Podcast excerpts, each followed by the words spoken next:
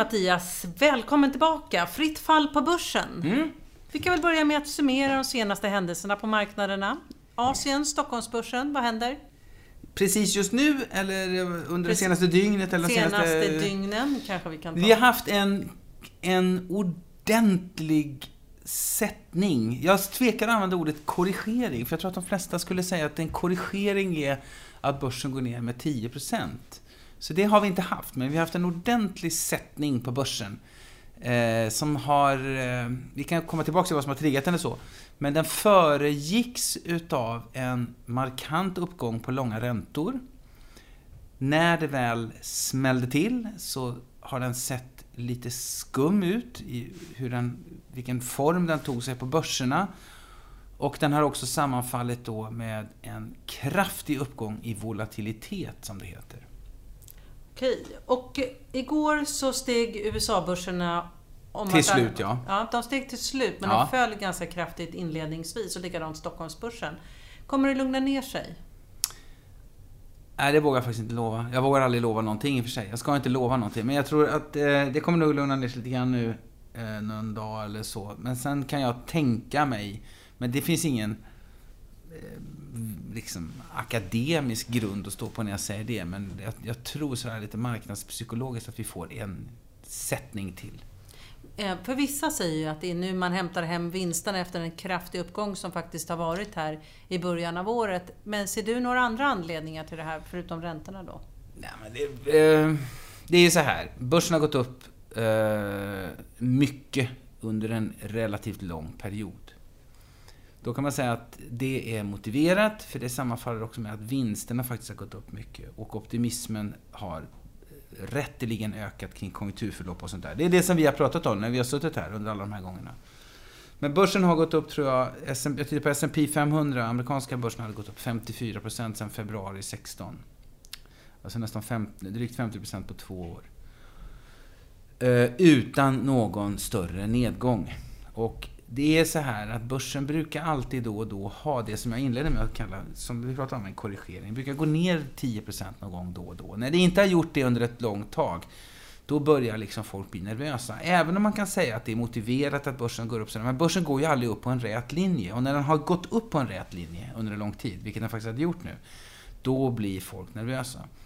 Så jag tror att många ville ta hem lite vinst. Många var väldigt högt exponerade mot aktier. Är väldigt högt exponerade mot aktier.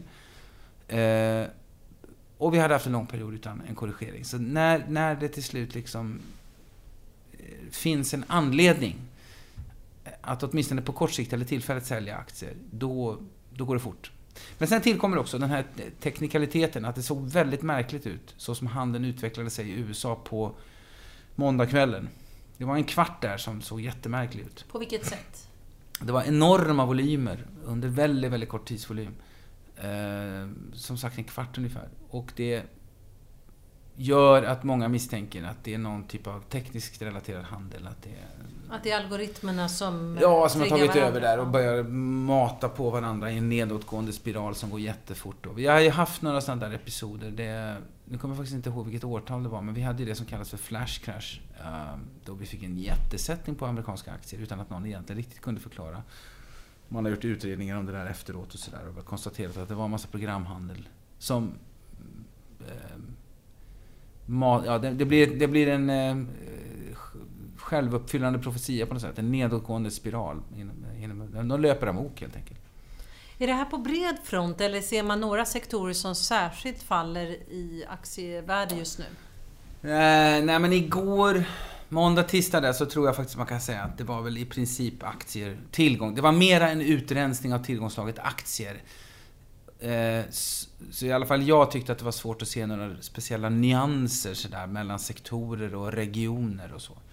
Som ett exempel, jag vet att jag pratade med någon tidning igår på eftermiddagen. Vid den tidpunkten så var Sverige ner 2,5, Sverige-Finland ner 2,5, Danmark ner 1,5. Så då kan man säga att det är logiskt för att Danmark är lite mer en defensiv börs, där med läkemedelsbolag och sånt. Men det kan också vara en övertolkning. Jag tror att det var, man sålde av aktier. Och för du brukar säga att vi ligger fortfarande och rekommenderar att man investerar i aktier. Hur ser det ut nu?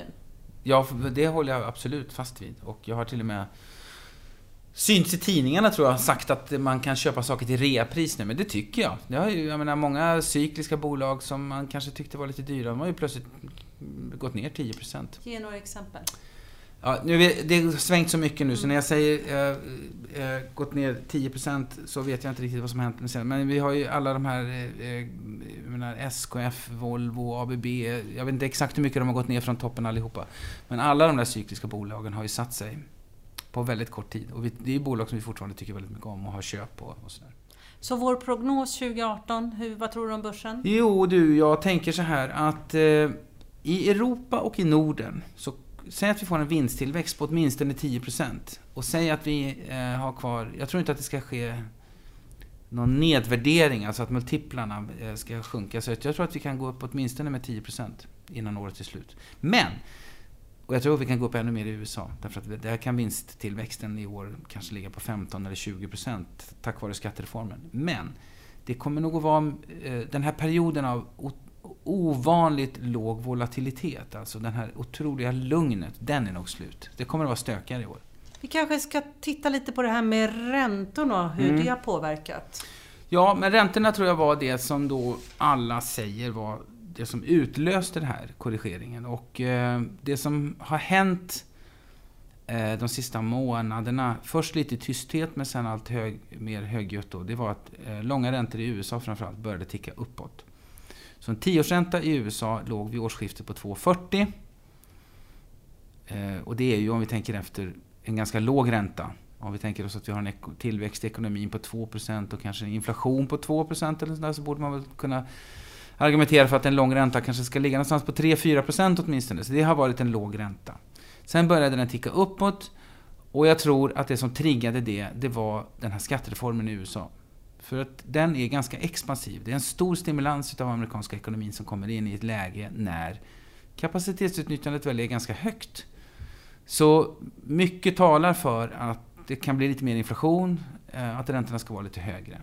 Och först skedde det som sagt var lite i tysthet, men sen har det blivit mer och mer och mer. Och nu har vi då klättrat upp till som högst 2,86 eller sånt där. Vilket fortfarande är inte jättehögt eller jättealarmerande, men det var en tydlig ränteuppgång.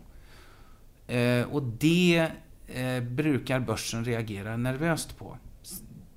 Är det entydigt negativt för börsen? Nej, det tycker jag faktiskt inte att det är. Och tittar man historiskt så har börsen faktiskt gått ganska bra under perioder av stigande räntor. Men återigen, det skapar nervositet och volatilitet. Och det var precis det vi såg nu. Så ditt råd till de som är lite nervösa nu, vad är det? Nej, mitt råd till de som är lite nervösa, det är ju inte någonting. För jag tycker egentligen inte att man har så mycket att vara nervös för. Om man äger tillgångslaget aktier. Nu har vi, jag utesluter inte att det kan gå ner en gång till. Jag skulle till och med nästan tro att vi ska testa att komma ner 10% från toppen. Och det är några procent ner kvar då, så att säga. Men sen tror jag att det kommer att komma in då alla typer av investerare, stora institutionella investerare och privatpersoner, om vi tangerar det. Så jag tycker man ska ligga kvar. Det man ska vara riktigt orolig för som aktieplacerare, det är ju om man tror att det här är en signal om att vi är på väg in i en recession.